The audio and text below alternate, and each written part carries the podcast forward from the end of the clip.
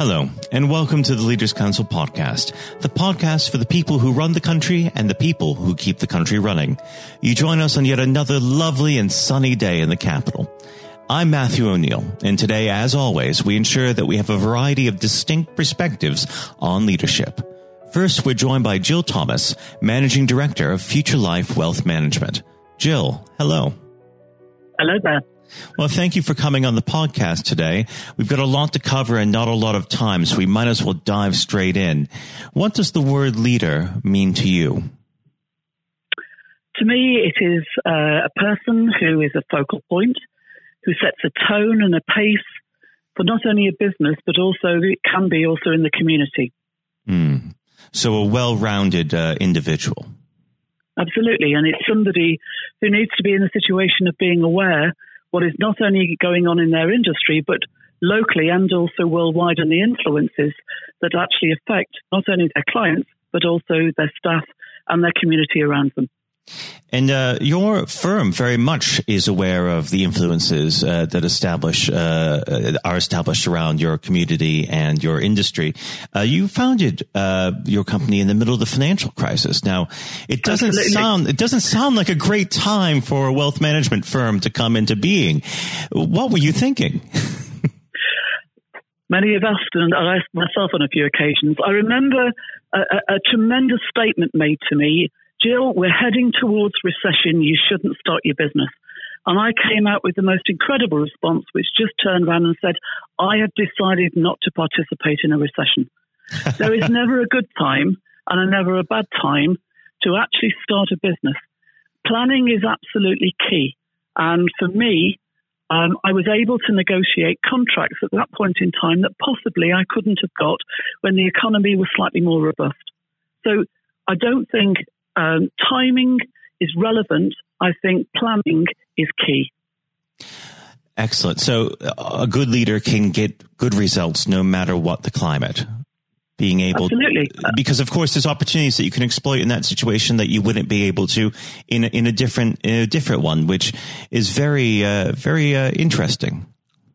Yes, I, I, don't think you know we're heading towards a, a post Brexit environment, and I, I've encouraged my the companies that I work with to actually focus on the good that we can actually get out of this and actually manage what is perceived as being issues, but put those into the planning to make sure we don't disregard them, but we actually make sure we manage them in a way that the good stuff that we're actually looking at can be focused on and we can exploit as a team going forward. Now, let's get back to your team. As a leader, how do you motivate them? Um, I think it's very important that I set a tone. I give them direction. I show them from my own ability my expectations of them. Know, one of the things I will always do, if I'm coming in the office, I will always arrive before them. If I'm leaving, I will always leave after them. It might be two or three minutes after that, but it's understanding the importance of, of, of uh, investing in yourself. I encourage them to actually take their exams. I pay for all their exams so they better themselves. And the one thing I have learnt very early on to, to, to be a good leader, you must not be frightened in actually employing people that are better than you. They enhance your brand, and I think that is fundamentally important. When I started the company, the one thing that was the difficulty was actually finding the people that would join a new company back in 2008 9. And over time, when we have produced the goods, we are profitable, uh, we've won awards, it has been far easier for us to actually go and attract that talent. But it's then important to continue to nurture them and look after them in a way and find out how, what motivates them to better themselves. And that to me is fundamental as a leader. It's not all about you, it's about investing across a broad spectrum of individuals where different things motivate them, but as a cog together, all of them make the wheel that makes a team that is progressive and can produce the goods in the longer term. You're absolutely right. It's so important to invest in the uh, the future, the next generation of businesses. Um, and I think what's fundamental in, in our industry is when you look at financial advisors, average age of 58 years of age. You know, we we used to create jobs through the insurance companies, and then we're in the situation where they have been offshored a lot of those jobs. We are having to bring in talent at 16, 17, and 18 year olds on apprentices to bring them into an industry and give them a future. Otherwise, an industry here in financial planning would be actually dying. What is your advice uh, to a 16 year old who's interested in coming into your field? Um, I I would gladly encourage anybody, um, even if it's for during the apprentice period for a, a couple of years, to actually understand the, the meaning of money, what debt is, what interest rates are, the education that they can actually obtain during that period of time is absolutely immense. And I believe we are setting up rounded individuals that understand um, the financial world that are out there. It is still alarming to me that people come out of school and have had no true experience of financial matters. They don't even understand the difference between compound and simple interest. You know, that's one of the first things we teach them coming through here. We can actually give them a very good sounding in their future financial matters, if nothing more. And most of my youngsters that have come in, they stay because we actually give them a future career and a path. Would you like to see a, a better amount of this in schools? Oh, absolutely. I mean, I've, I've regularly gone in um, to both um, um, schools and also further education, trying to be in the situation of supporting the ed- education mechanism there and helping to educate people on financial matters. To me, it should be a mandatory thing within the education process that we, we, we our youngsters leave um, with a knowledge. But then what do we do? We take them off to university. They create massive amounts of debt, which actually defies what we're trying to do. We're trying to, to, to get them on that stepping stone without debt provision that they can go into um, uh, uh, into an employment process. Absolutely, it is a it is a concerning issue. Uh, the amount of student debt that there is there uh, in this country, and let alone in, in my own in, in, in the United States. Um, mm. Before we go, because we need to go very soon, um, what leaders inspire you? Um, from a political point of view, and, and um, I would say as a child growing up, I remember seeing Margaret Thatcher on the platform, not for her politics, but seeing a lady actually um, being able to put herself forward. And it allowed me to understand that I could actually have a career beyond just maybe an administrator. But there was a, a, a lady who built um, the open air theatre down in Cornwall, and she was a Derbyshire lady. She was in her 80s, she went and built a theatre on the side of the cliff. It's amazing. In Cornwall. And on the back of that at Minack, um, there was uh, things that would come from the sea, and she would take those up the cliffside and she would build that. Now, there is one truly, truly inspirational lady Absolutely. who saw a vision and it's those kind of people that are probably not the most well known, but they are inspirational to me. Well, I, I have been there as well, and it is astounding how she managed to do to do that. It's a it's an amazing physical feat. Um, just before we go, what does the next twelve months have in store for Future Life Wealth Management? Well, we're looking forward to this. We've just brought online two new financial planners. Both of them we have um, built internally through our processes that are now going out um, and uh, looking after clients. Um, over the last since since we started the business in uh, ten years ago, we've seen growth at about thirty percent per annum on the on the net line per annum on that basis, and we're estimating that it will be that or, or slightly higher over the next twelve months. We believe in a post Brexit environment, uh, in the advice process that it will be um, very advantageous to us, and we're really looking forward to the next 12 months. Well, Jill, we have to have you on to hear more about it when that comes about. Um, it's been an absolute pleasure discussing leadership with you, and I very much look forward to having you on the show again. Thank you very much. Thank you. That was Jill Thomas, Managing Director of Future Life Wealth Management. And now, if you haven't heard it before, is Jonathan White's exclusive interview with Lord Blunkett. Uh, we're joined uh, today by uh, David Blunkett, Lord Blunkett, former Home Secretary, former Education Secretary. David, thank you very much for joining us today. You're very welcome.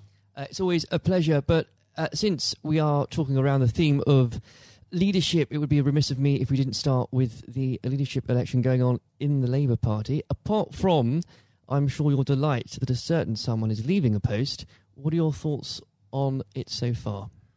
Well, I think the party membership are going to make a very clear decision. Uh, are they in, in the stands watching, or are they on the pitch playing? And if they want to play, then the two candidates that are in for the future are Lisa Nandy and Keir Starmer. I'm personally backing Lisa because I think she's a brave woman with a tremendous amount to give. She's got really good, positive ideas. I like them because they're about building from the community rather than command and control from the centre. They're about a new form of social democracy and socialism rather than trying to replicate a failed past. And she can reach out to people that others can't. So I'm I'm giving her my backing. I think Keir Starmer is very professional, mm. very able, and presents extremely well. And I, I hope that one of those two uh, actually come through in the election on the fourth of April. Uh, there has been a lot of criticism, especially from. Uh, for uh, candidates a little further left um, than them who've criticised even the last Labour uh, uh, government as being part of 40 years of Thatcherism. Yes, I think it's really unfortunate uh, particularly when new MPs come in having seen large swathes of their colleagues lose their seat, uh, to roll up the 13 years of Labour government with everything that I'm so proud of. I mean, I, we, we were not neoliberals or anything like it. We were able, in the first 10 years certainly, uh, which I played a part in, to be able to turn the economy around, to invest in health and education, to be able to transform people's aspirations and their hopes for the, the future. And that included ensuring people got the minimum wage, which we never had before. Sure Start to nurture youngsters from the most moment they were born, transformation in the quality of education. And all these things actually add up to helping people to improve and change their lives for the better. And anyone who thinks that's not good and that isn't a government to be proud of needs to answer the question what shibboleth is it that you would want that would actually have done more to change those lives? I can think of two or three myself in terms mm. of uh, dramatically taking on uh, inequality, although half a million children were taken out of poverty in those years. I can think of being even tougher on crime, even though I was dubbed as one of the tougher Home Secretaries, because the people that I cared about most were, on the whole, not exclusively, but mainly the victims of crime. I can think about taking on the very, very rapidly growing transnational power of the big tech, tech companies, which we still need to work through in terms of how we do that from a, a single nation just off the coast of Europe, and how we work internationally without getting caught up in wars we don't want to be involved in. But how, how are we international? in a way that ensures that we play our part in making a better life for humanity as a whole rather than disengaging and becoming alien from the rest of the world. Th- those are big questions for the social democratic left, particularly with artificial intelligence and robotics changing the world of work forever, I think, in the next 20 years. Uh, an aging population. Labour got 18% of the over 65 vote in the general election just 18%. It's staggeringly. It's extraordinary. Staggeringly bad. Um, and, and climate change, which we all know is going to be either a big gain or a terrific political trauma. We've got to take people with us. No matter uh, which political party it is, the changes that will occur in this decade, especially, will determine their future ideologies, certainly. And spe- speaking of your time uh, as Home Section in government, um, you worked with so many different individuals of all political stripes and none at all. Is there someone, and on the theme of leadership, that stands out to you that embodies some of those qualities you described earlier? Yes, I mean, I, it's on the theme of bottom up. it was some of the most inspiring uh, head teachers and classroom teachers who, in really, really difficult circumstances, were actually transforming the life chances of children by inspiring those children to want to learn, to, if you like, lighting a candle inside them, uh, giving them a, a, a window on the world, which created an inquiring mind and an understanding that the world was their oyster, that they could do things with support. My, my philosophy has always been mutuality and reciprocity. We, we need mutuality to support each other. We need reciprocity in terms of understanding that we don't just take, we, we give a lot as well. And I suppose that really comes down to uh, if you're prepared to do something for yourself, we're prepared to do something to help you. And that's fundamentally in education, but it is in all sorts of walks of life as well. So you can have innovation, you can have entrepreneurship and creativity in, in business, you can have the way in which people turn things around for themselves. Small businesses have done that. The contribution to uh, new ways of doing things, of thinking differently about our economy. Th- those are all grit to the mill. Those are the things we need to do. And we can do them together. It's not that you're on the side of the devil if you're an entrepreneur or you're on the side of the angels if you work in public services. We, we are mm. dependent on each other. Uh, you can't have one without the other. Yes. Um, and I think to coin a term, uh, uh, extraordinary, ordinary people, and especially when it comes to giving your answer, David, to uh, teachers, to carers, people that honestly don't get the recognition they deserve on a day to day basis. And without them, half of society wouldn't function. completely. I, call it civil society, which functions even when government isn't functioning. It's what it's the glue that holds things together. It's people working and living and having their being together and recognizing that they are dependent on each other. I, I've obviously met incredibly inspiring leaders in a different vein. I was very fortunate to have met Nelson Mandela three times. Uh, I met Bill Clinton a number of times, both of whom, in very, very different ways, were inspiring leaders.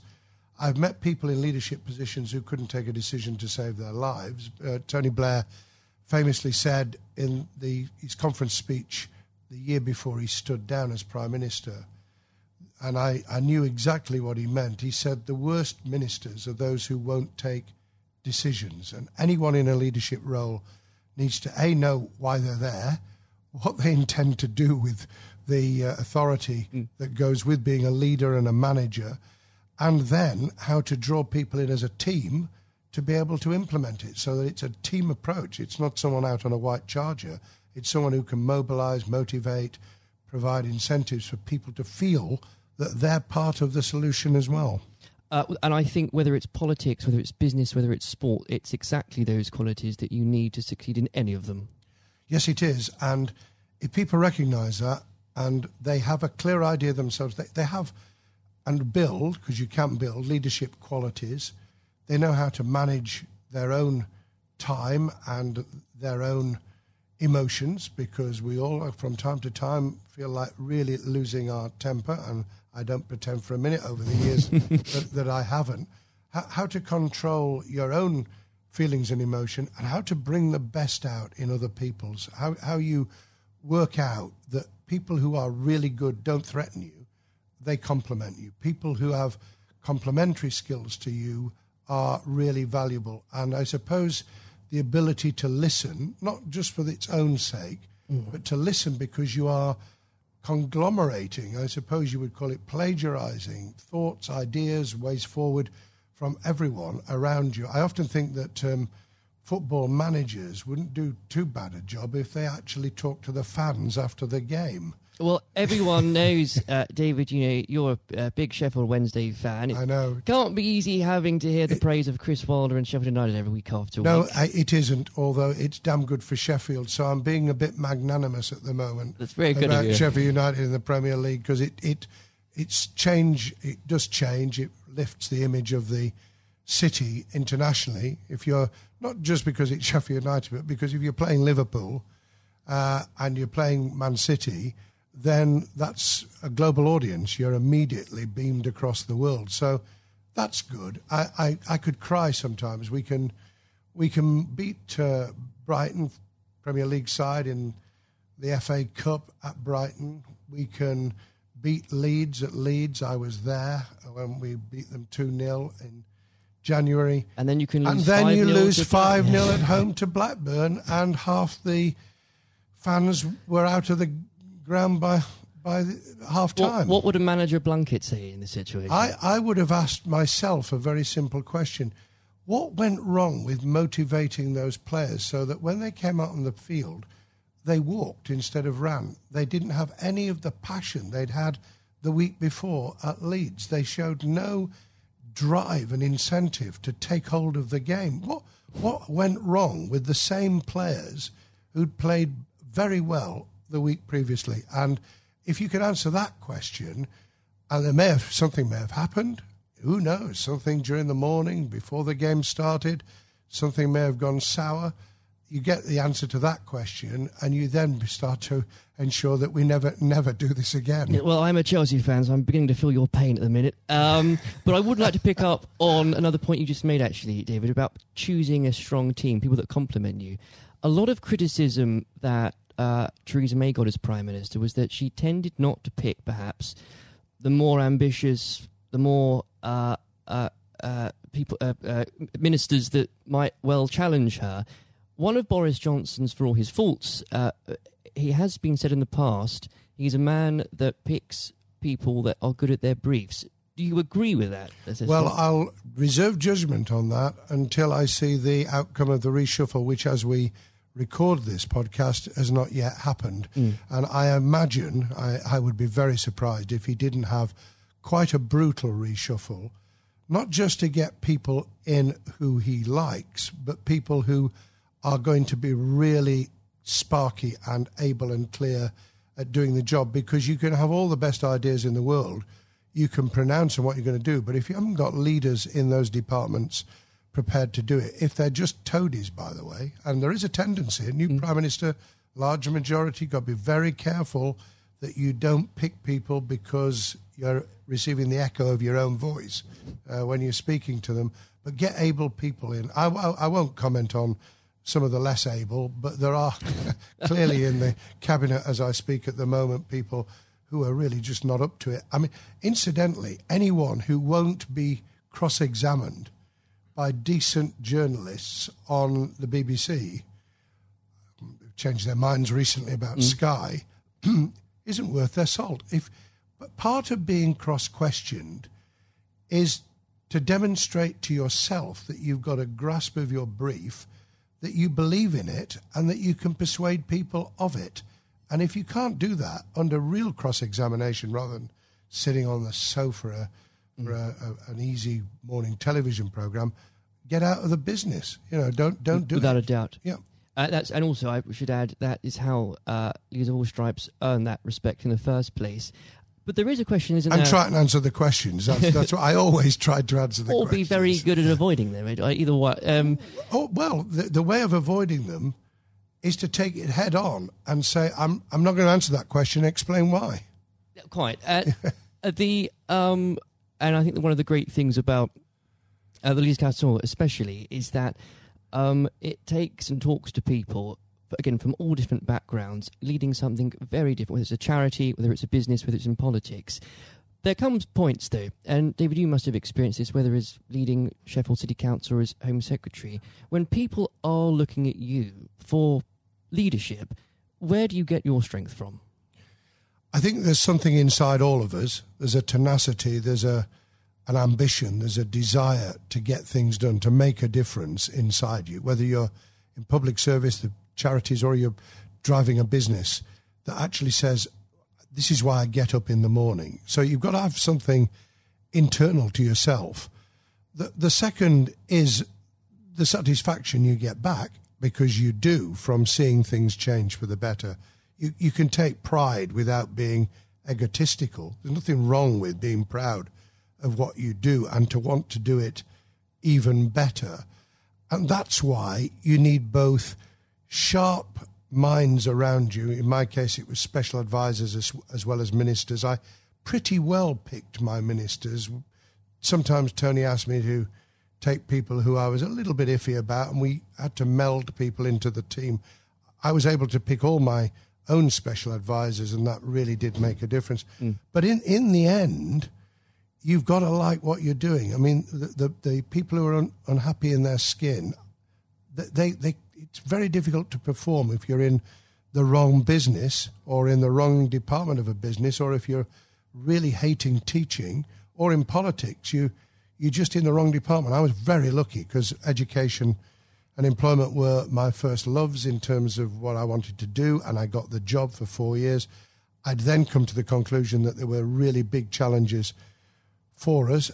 It turned out even bigger than I expected with the attack on the World Trade Center mm. three months after I became Home Secretary. But the big challenges of security, of reducing crime, of dealing with the development of positive citizenship, which also had a read over in terms of immigration, the kind of things that change people's lives either for the better or the worse. And you don't get everything right. That's the other thing you've got to recognize, which is why being part of a broader team, being able to take criticism but not always accept it because otherwise you blow with the wind.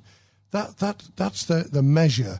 And I think if we can share those traits, those experiences, those different elements through the leadership council, if we can get people from very, very different leadership managerial roles and delivery roles to actually be able to share that experience, everyone will gain something from it because that dialogue will inform, it will avoid people reinventing the wheel, it will take people a lot further than the, the niche, for good or ill, the niche that they're in at the moment. Um, David, the very uh, in a couple of minutes we have left, um, I will be mean and put you on the spot and ask you for predictions, perhaps in three things what will happen in the Labour leadership contest, how will the next few months go for the government after Brexit, uh, well, after we leave the European Union on the 31st of January, and where will Sheffield Wednesday finish in the league? Lord above, I'm not. I'm not sure which is the most difficult of those questions. I, have already in, indicated where my support is for the the Labour leadership. If we take it at the end of January 2020, Keir Starmer has clearly got a got off to a very very um, strong start. I think, however, it will be very much down to who can reach those parts of the Labour Party membership that came in on the back of Jeremy Corbyn's election in 2015 to that post, who can be persuaded that what they want to see and the change, the big changes they'd like to enact can only be brought about in any form if we win and we win back the people, the tragic loss of people on our side uh, mm. in December 2019. And, and that, that's got to be Lisa Nandy or, or Keir. On, on the, um, the, the next few months, I think that the government will probably do quite well. I, I, I think that there are real dangers ahead in just having 11 months to negotiate trade deals, especially with bellicose pronouncements about we're not going to have alignment, as though alignment in itself is a bad thing when some of it will be very good. So I think there are dangers, but I think there's quite a bit of momentum going with the government at the moment, and that will be reflected in relationships, in doing deals in Europe and facing outwards to the rest of the world. Sheffield Wednesday, God help me. I mean, you know, how is it that two of the things that are most important to me, other than my f- family and loved ones, uh, is football and, and politics? I think Sheffield Wednesday will be hard pressed now to get into the playoffs. If we do, I think we could pull it off, but I am really reluctant. And I think on that prediction, your reputation will be judged. Lord Blunkett, thank you very much for joining us God today. bless you, Jonathan. This has been the Leaders Council podcast. Thank you for celebrating excellence in leadership with us. I have been your host, Matthew O'Neill. Until next time, goodbye. Thank you for listening to our podcast. The views expressed within the podcast do not reflect the views of the Leaders Council of Great Britain and Northern Ireland, its parent company, or subsidiaries. Members of staff, other guests, or any other person therein associated.